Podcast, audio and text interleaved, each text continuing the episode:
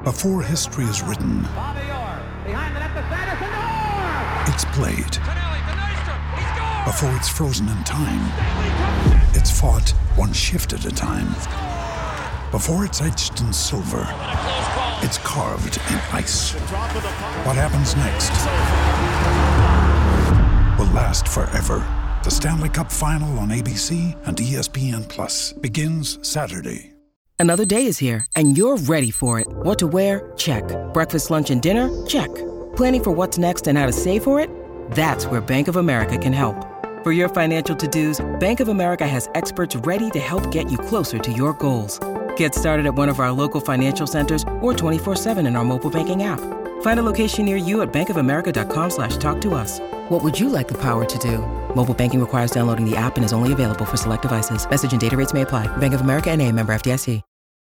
Your brain needs support, and new Olly Brainy Chews are a delightful way to take care of your cognitive health. Made with scientifically backed ingredients like Thai ginger, L-theanine, and caffeine, Brainy Chews support healthy brain function and help you find your focus, stay chill, or get energized. Be kind to your mind and get these nootropic chews at olly.com. That's O-L-L-Y.com. These statements have not been evaluated by the Food and Drug Administration. This product is not intended to diagnose, treat, cure, or prevent any disease. The dark web can be like a restaurant for identity thieves. Hi, ready to order? I'll have the driver's license number. Great, that comes with a home address or a birth date. Ooh, both, please. It can be dangerously easy to steal your identity. Lifelock by Norton makes it easy to help protect yourself. If you become a victim, we'll work to fix it. No one can monitor all transactions, but everyone can save up to 25% off their first year at lifelock.com/aware. Identity theft protection starts here. To new week here on the Blue Room YouTube channel. Hope everybody had a good weekend. And we're back with Brew with the Blue. I'm delighted to say joining me for the first one of this week is Jake Mills. Jake, thanks very much for, for coming on. Uh, how are you getting on? I'm all right. I'm okay. How are you doing? Not too bad, mate. Yeah, not too bad. It was this this weekend was nice but frustrating in equal measure. Like we live right by Sefton Park, and I went out for a run, and there's just so many people out, just sunbathing and having picnics and that sort of thing. And you think, come on, guys. Uh, ridiculous. We're the same because I'm um, I'm in Crosby, so the beach like it's just exactly the same. Yeah, it's just Yeah, what can, what can you do? What can you do? But I suppose that the big news from, from your point of view and everyone who's, who's seen uh, you, you on Twitter is you, you've shaved all your hair off. I know I'm looking at you and I'm just like I'm trying to like I'm trying to put my head over your head just to remember. Um, yeah, I know I've never I've never done it before, and if I'm being totally honest with you, I think I've I've always wanted to do it. I've just never had the guts to, and um, and then this this weekend um, there was kind of an opportunity uh, to to do it and raise money, so thought why not? not going out, are you? Like I actually basically what what I did do is a couple of weeks ago I said now's the chance to to do your hair like when you go on holiday and you wear like clothes that you'd never be seen dead in. Like, yeah, yeah. holiday, you wear like these hats or anything, and then as soon as you come back, you go, well, I'm literally never going to wear that again until I'm in a different country. And this was like the same type of feeling that I thought I'm going to grow my hair like uh, Gomes Yeah, go the Gomes and then Gomes then shaved his head. So I'd already made the commitment.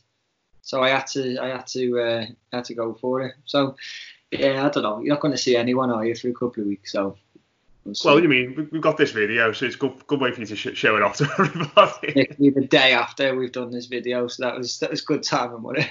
yeah, yeah. So who did it? Did you do it yourself? Now I've got my wife to do it. So Did she enjoy doing it? I imagine it'd probably quite be quite an enjoyable thing to do. Uh, no, I think she was actually more nervous than me in the end.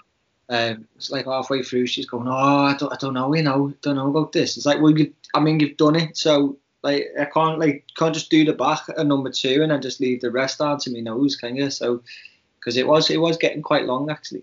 Yeah, It's, it's quite good because in the morning, like, it takes a little bit longer to wash your face, but it, you don't have to to dry your hair or get it sorted. Like, I'd usually be like that now, trying to sort. Yeah. it. So, yeah, we'll see. Yeah. I know the feeling, mate. If, if it feels as though like everyone's just gonna let the hair grow dead long, like I'm sort of planning on doing, or everyone's just gonna shave their hair. It's So when, when we come out of lockdown, everyone's either going to have like a big beard and long hair or just like nothing. Everyone's just going to be bald. Yeah. Basically, what what happened with me is I tried the long hair and I tried the beard, and then I realised I can't grow a beard, and my hair was just like it, it was going like Marge Simpson. Like so, I thought it'd be you know like it'd be like cool going back, but it was just going up. Yeah. So, um, yeah. So yeah, I, I I went the complete opposite. And it feels as though, certainly from an Evertonian point of view, that if Andre can do it, he sort of like going to inhibit and facilitate a lot of people to do it as well. It's sort of like, you know, well, you know, if he's doing it, why not? Because I imagine in regards to style and looks, he's he's quite a trendsetter for a lot of people. He is, but the problem then is that uh, you think that you're going to look like him. That's the difficult thing, really, because you go, well, he looks great, so I'll look great. Uh, and then again, you realise that you can't grow a beard and, and you've got like a massive tummy. Uh, It's like when you see them all in the footy shirt, isn't it? And you, they all look, they all look boss in it, and then you get one yourself, and it's a bit tight. Yeah. Like, oh, oh no. That's my favourite thing about football shirt is when you get a uh, an XL athletic fit. An XXL athletic fit. I love that.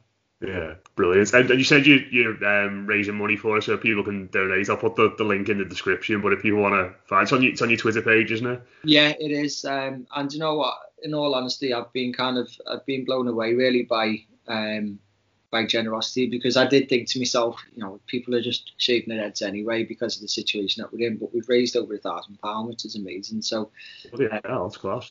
big uh, big thank you to anyone who has donated. Great stuff. Uh, yeah, like I said, the links in the, the in the YouTube description if anyone wants to donate to Jake. Uh, great stuff. I mean, I I, I won't I won't be brave enough to do that, mate. I'll be worried it will never grow back. I mean, you've got a good strong hairline at the front there, but I'll be a bit concerned. The thing is though, like if like you now, you don't know what your head looks like underneath. so, like I didn't know what my head looked like underneath, so that it was like it was a risk. I didn't know what the hairline was. I didn't know what my head looked like, the shape of my head. So, um, yeah. Smashed it, me. Absolutely smashed it. um, just moving on then. Um, people are already sick of us talking about hair. It's talking about hair with Greg on the last video as well. It's, you know, it's in vogue topic at the moment, isn't it? But uh, obviously, uh, people who you know know you, listen to our shows, and know your involvement in, in chasing the stigma. Obviously, the founder of that. Um, how have you found uh, dealing with with people who are involved in your charity during this lockdown? Has, has it been a bit of a challenge? Yeah, it has. It has. Um, I think on on one hand, uh, right now is the perfect time to be talking about mental health with people because I think in the past when we've tried to have conversations, um, I mean, generally people are quite open to it, but there's certain groups of people who won't have any conversation about it because they'll think it doesn't apply to them or, um, you know, and for whatever reason. And I think now uh, we're getting people who are anxious for the first time, who was stressed for the first time, who worried for the first time, uh, were struggling with isolation. And I think now is actually the perfect time to be able to engage those people. And kind of what we're trying to do as a charity anyway, what we've always tried to do is just to normalise that conversation, to talk about mental health as as a wider picture, not just mental illness, because everyone's got mental health, like we've got physical health. With our physical health, we look after it. You've just said you go for a run. Um, you know, there's different things that we do with our mental health to look after it. We don't really have that conversation about mental health. So when we talk about it, we're trying to be talking about the positives and the aspiration and the things that we can do to look after it, not just being unwell. Um, and kind of from from Server's point of view, we've seen a huge increase. We have seen just in the first week of the um, of the government briefings, we had a 248% increase of new users onto our database, which is to find help and support. So it just shows that people are struggling and looking for help. Um, and I think at the beginning of all this, we didn't really know, well, we still don't really know anything, but we, we just didn't know how anything was going to adapt. Uh, but a lot of services now have adapted to become virtual. They're doing uh, Skype sessions, they're doing phone sessions, they're doing all these different things. So the sector's kind of adapting to it really. So it's uh, it's good because we just need to be getting that message out there because we don't know how long this is going to go on for. And then I think as well, coming out of this, it's going to be a bit a bit of a challenge for a lot of people. And I don't know about you. I mean, I I'm, I'm in the house with with my wife and two kids. Like on one hand, I cannot wait to get out of the house. Like you know, I love them. Like Yeah. they're great and all that, but Jesus, like just give me five minutes. Do you know what I mean? Like I went to Aldi the other day and it was the best thing that I've ever done in my life. Yeah. And- People getting dressed up to go to the shops, put Yeah. a fresh shirt and, and jeans Yeah. on. What a sort of queue going around the car park, and I was like, this is brilliant, because it just meant I was out for longer. But I think, in all honesty, if somebody said to me tomorrow, all right, you can go back to work now, go back to the office, go back on the train, go go to Yeah. meetings, go to London, do, I'd be like, not sure. Yeah. I think we're, we're going to be apprehensive going back to normal life. And so we need to be able to transition that a lot, a lot better as well. You you said there the 248% increase in people that have got in touch with you, and my immediate reaction when you said that was, you know, that that's that's that's shocking. It's it's, it's not good, but the, the, sort of the more a protest that then.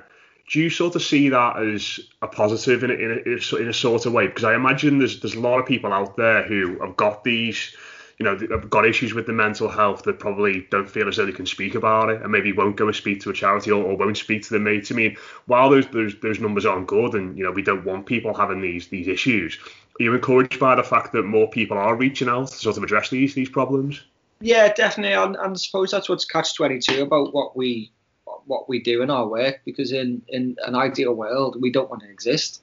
You know, Yeah. we, we we we don't actually want to exist. We don't want to have a database of mental health support because we don't want anyone to to need that support. Um, so it is catch twenty two when you talk about the success that we've had and the amount of people who are using the service and coming to it, and spe- especially new people.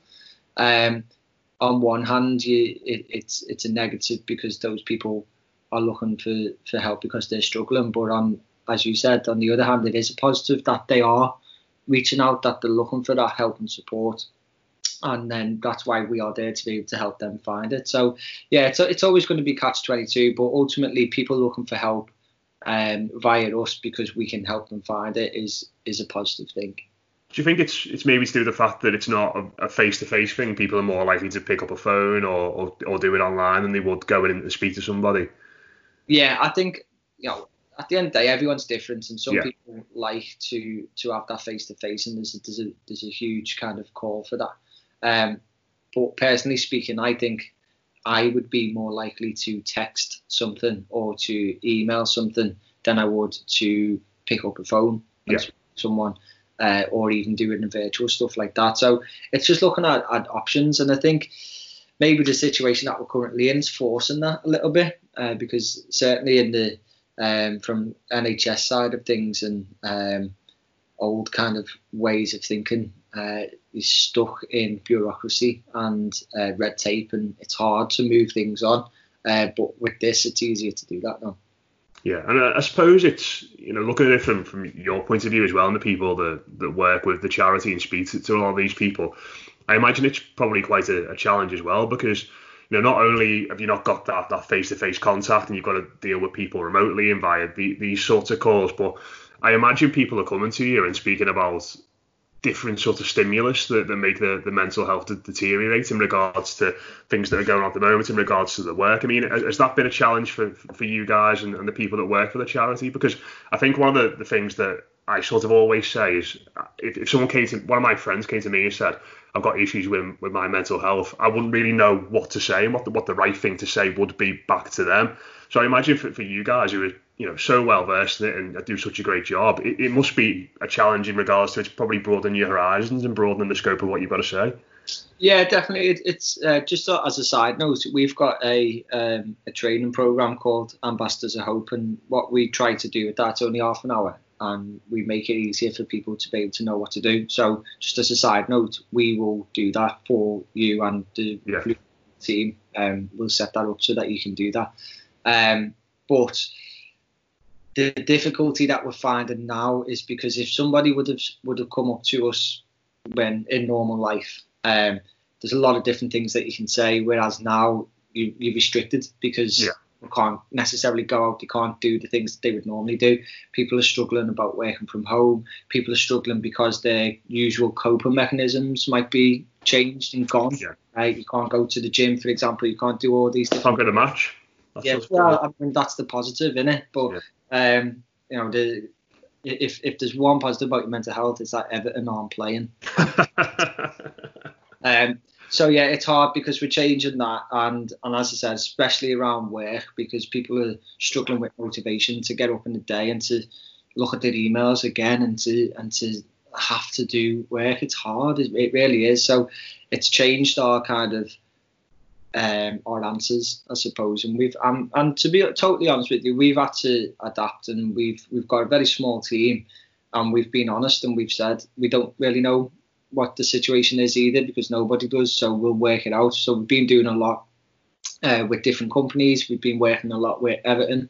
Um, and speaking to the staff at Everton, uh, I think I've spoke to the staff at Everton now for the last three three Fridays. Uh, we've been doing things with them, uh, I'm just saying, let's just work it out together. Let's just see what we can do.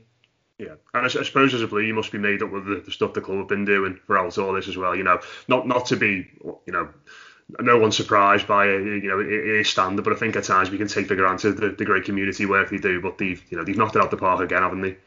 Yeah, you know, as as Evertonians, we've got to take uh, any victories that we and, uh, and and it's definitely a, a victory. I think as you said, it's not it's not surprising on on one hand because this is what we've come to expect. But what, one thing I will say is that I've worked a lot with Everton in the community over the last couple of years now, and I know a lot of the staff there, and working with a lot of different organisations, working with the Premier League and a lot of different people.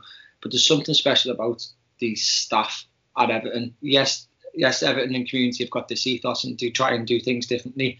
but I've never, I don't think I've ever known any uh, like a group of staff who fundamentally believe and live and breathe that ethos and want to to do absolutely everything that they can. And there's an incredible group of people there. Uh, so it's more than just the work that they're doing there's, there's it sounds I, I I think we we automatically say it sometimes about Everton. And we say it so much that it becomes a bit of a of a cliche but yeah. it is a family feel. Like it, it, it really is a family. Um, the staff who work there treat the people who they work with as their family members. You know, the people who are going around knocking on doors, taking food, they, they don't see them as service users or they don't see them as people who go to groups. They see them as, as their friends and as their yeah. family. It's amazing. It really, really is. Yeah, absolute pioneers in, regards to that. Uh, fantastic stuff. Um, let's probably wrap up then. Let's have a chat about your shirt you've got on. Um, the retro yeah. one is that so? That was before the 2016-17 season, was it? Yeah, I think so. I mean, that's that seems ages ago now. or it was when we had Sandro, wasn't it? Because like. Yeah. I, I, actually remind myself of Sandro now with this haircut. Um, That's a good shout, actually. Yeah. I, I look like I'm shit at footy. But yeah, didn't we? We wore it once, didn't we, in a, a pre-season friendly? Uh, yeah. Uh, it was against Sevilla, was it? Yeah, I think so. Because I think that was when did Sandro come on and, and score? He, he scored, didn't he? Yeah. Definitely played, and and it just felt good, didn't it? It just felt good, and and then it turned out that this shirt was the best thing about that season. Um, but I'd, I'd, it's a little bit of a lazy option because I do have a lot of shirts in the in the loft, which um, you know, I, I don't know why. I, I, suppose I always, I've got a son now uh, and a daughter, and I think I always kept my shirts thinking that if my kids uh, become Evertonians, then they can have them. Um, so I've got I've got every shirt that I've ever owned, but I just, in all honesty, couldn't be bothered getting the, the ladder out to, to go up. So Fair enough, mate. this early in the morning, definitely, definitely not. But but that, that that summer was mad, wasn't it? When you think back to it, because I remember Sandro coming in and you know him scoring that goal.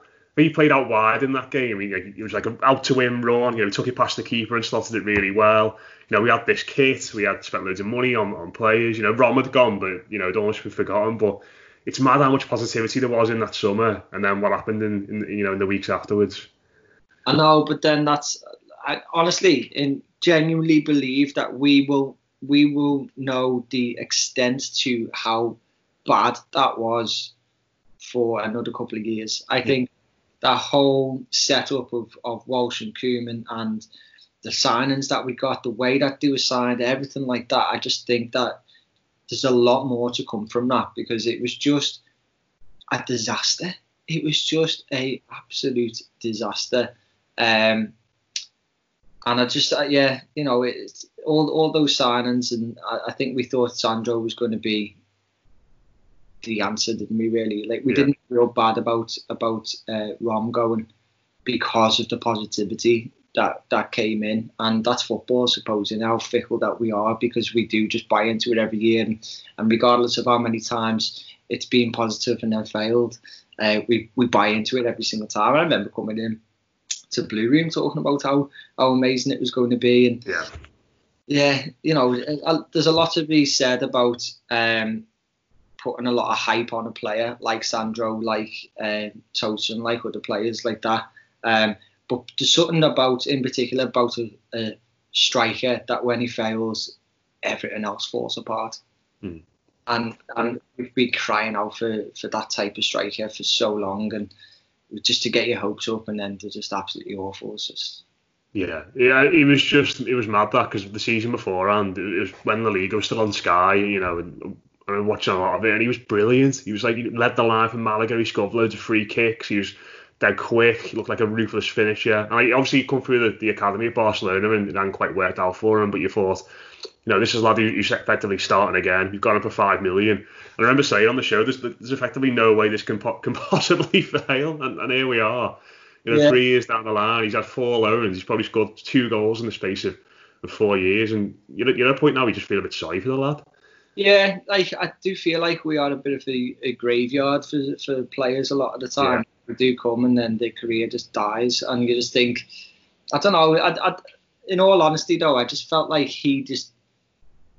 That's why I just wonder what the if there's a story behind it because I didn't feel like he ever looked like he wanted to be there. Yeah, I don't think he ever really, because as Evertonians, we we like people who look like they, even if they even if they're awful, they look like they want to play. They look like they want to prove a point, and they're, they're happy to kind of push that. And um, I just never, never got that feeling with, with Sandro. I just never got the feeling that he wanted it enough to to come on and to try and make a difference. Um, so yeah, you know, I, I, I just don't know whether, whether there was a story there. But then, as you said, he's, he, he then left and he didn't score. Am I right? one, didn't he? Scored against Atalanta in that 5-1, 5-1 loss in the Europa League. So you know, it's got a great record. yeah. Uh, but just, just just trying to finish on, on a bit of a positive that season. I suppose you sort of look at it now and say someone like Dominic Calvert-Lewin, who was effectively flogged up front, wasn't he, for long spells of that campaign, playing on his own, and you know he had to, to battle and graft and you know feed off scraps for the, you know the entirety of the campaign. You can maybe look at that and maybe Mason Holgate to, to a lesser degree and say those sorts of experience could have helped in the in the making of those lads who are both you know solid first team players now. Yeah, but that's exactly you know what what what Dominic Calvert-Lewin done is exactly what Sandro didn't do Yeah. and wasn't prepared to do. And one thing that you would say about about uh, Dominic Calvert-Lewin is that he has never shied away. And even when he was he was thrown up on his own and he was getting stick left, right, and centre because he wasn't doing enough or he wasn't scoring enough or he wasn't strong enough, and he he just did not let that affect his attitude. He pushed on. He he grew. He um, learned. He, he everything that you could ask for. He he's done it, and um, I think that's a difference between a you know a Sandro and a and a Calvert Lewin really.